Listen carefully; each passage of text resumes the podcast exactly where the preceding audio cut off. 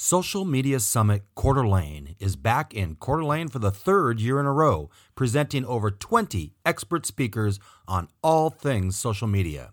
Be sure to visit smwcda.com for more information on Social Media Summit Coeur d'Alene and the Social Media Summit Inner Circle. The terms brand and business are often used interchangeably. While the dictionary definitions might be similar, there is a distinct difference. Today, we're going to start with the very basics when it comes to branding and what that entails on this side dish episode of The Business Buffet. Welcome to The Business Buffet Side Dish. This is a quick snack on a specific area of business. Today, we will present a concise element you need to run your business. Remember to visit businessbuffet.page or listen to wherever you get your podcasts. It's snack time. Happy Memorial Day. I'm Phil Anderson, and today we are going to talk about what really makes a brand. Anyone can create a business, but building a brand goes far and beyond filing your LLC paperwork and opening a business checking account. A brand is more than just a company logo or slogan, although that's certainly a place to start. A brand is really how people feel when they see your logo or hear your name. Whether you're starting a new business or rebranding your existing small business, this side dish episode will give you the branding basics that will help you establish a successful brand that will stand the test of time. Brand identity is not one specific aspect of a business. It's comprised of multiple factors such as company values, communication style, product offerings, logos, color palettes, and more. All of these elements help portray your brand to the outside world. But the world's perception of those factors ultimately becomes your brand identity.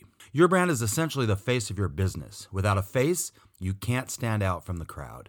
Companies need a brand to differentiate themselves in crowded markets. Branding builds credibility and establishes trust between businesses and consumers. It's what entices people to buy from you in the first place and keeps them coming back for more in the future. First thing you want to do is establish the purpose of your brand. Why are you in business? Yes, I'm sure you'd like to turn a profit, but that's not the type of purpose that's going to help you establish a brand identity. This must go beyond the products or services that you're offering. This gets back to your why. Why are you in business? Once you know your why, you can include that into your well-written mission statement. The why part of your mission statement is the most crucial aspect. That's what will be the most important piece of information to the consumer. This is the differentiation factor that separates your company from everyone else out there doing the exact same thing. Tomorrow, Ed and I will talk about some things you can do to separate your business from your competition. Identify your brand's target audience. Who wants to buy what you're selling? Identifying your target audience is one of the most important aspects of branding. If you overlook this step, the rest of your brand building strategy will suffer. Remember, your product or service isn't for everyone, and Ed and I have talked about that ad nauseum. Don't try to make it appealing to every single person on the planet. Create a unique voice for your brand. Once you've identified your target market, you must develop a brand voice that speaks to your audience. There are lots of different ways to approach this. Do you want to be professional? Is your brand voice funny? Are you trying to be casual? Your target audience will go a long way into creating your brand voice. Tell your brand story. The brand story encompasses all of the 3 steps previously discussed. Treat your brand story as the extended version of the why in your mission statement. This explanation of why you're in business should appeal to your target market while being expressed in your brand voice. Design your brand's visual elements. In this step, it's time to create the visual representation of your brand. How will people identify your company? Yes, I'm referring to things like your logo, color palette, and typography. These are all the starting points for designing a brand. I've had more clients who didn't have a logo. Isn't my name my logo? No, your name is your name. The logo is what your ideal target audience will see on their way to knowing more about you. Establish your brand differentiation. What makes your brand unique within your industry? You need to take the time to research your competitors to see what they're doing. By monitoring your competition, you'll be able to discover what branding strategies work and which ones to avoid. Build out your brand. Now that you've established all of the components of your branding strategy, it's time to put that strategy out for the public to see. Design your website, create social media profiles, establish your presence on as many different marketing channels that you can sufficiently monitor. Promote your brand.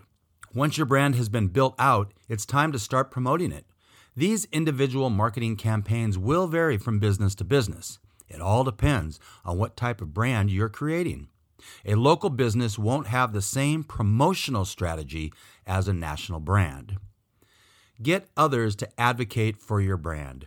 Great branding spreads like wildfire. You should create marketing strategies that get your existing customers to become brand advocates for your business.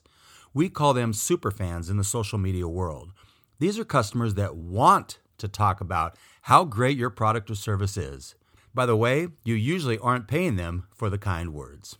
You can also encourage customer reviews, run promotions to incentivize referrals, create a customer loyalty program, and partner with influencers who can bring your brand to life, just to name a few.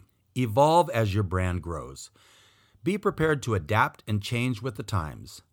Remember before when I talked about improving your simple logo when the time is right? Your branding strategy of today might not be effective tomorrow. Brands change based on market needs or industry trends. Even potential company mistakes could force you to rebrand your business. Some of the most popular brands in the world have famously rebranded themselves for a wide range of reasons. And if you hadn't noticed, most sports franchises rebrand every few years to A, keep up with the times and trends, and B, they understand what their target market, aka their fans, want. New and improved jerseys to buy. Without branding, your business will be just another nameless and faceless organization. People won't be able to pick you out of the crowd, and survival will be a struggle. But establishing a brand identity can do incredible things for your business. Branding can allow you to increase your prices, establish trust with your customers, and keep people coming back for more. Your brand is your reputation.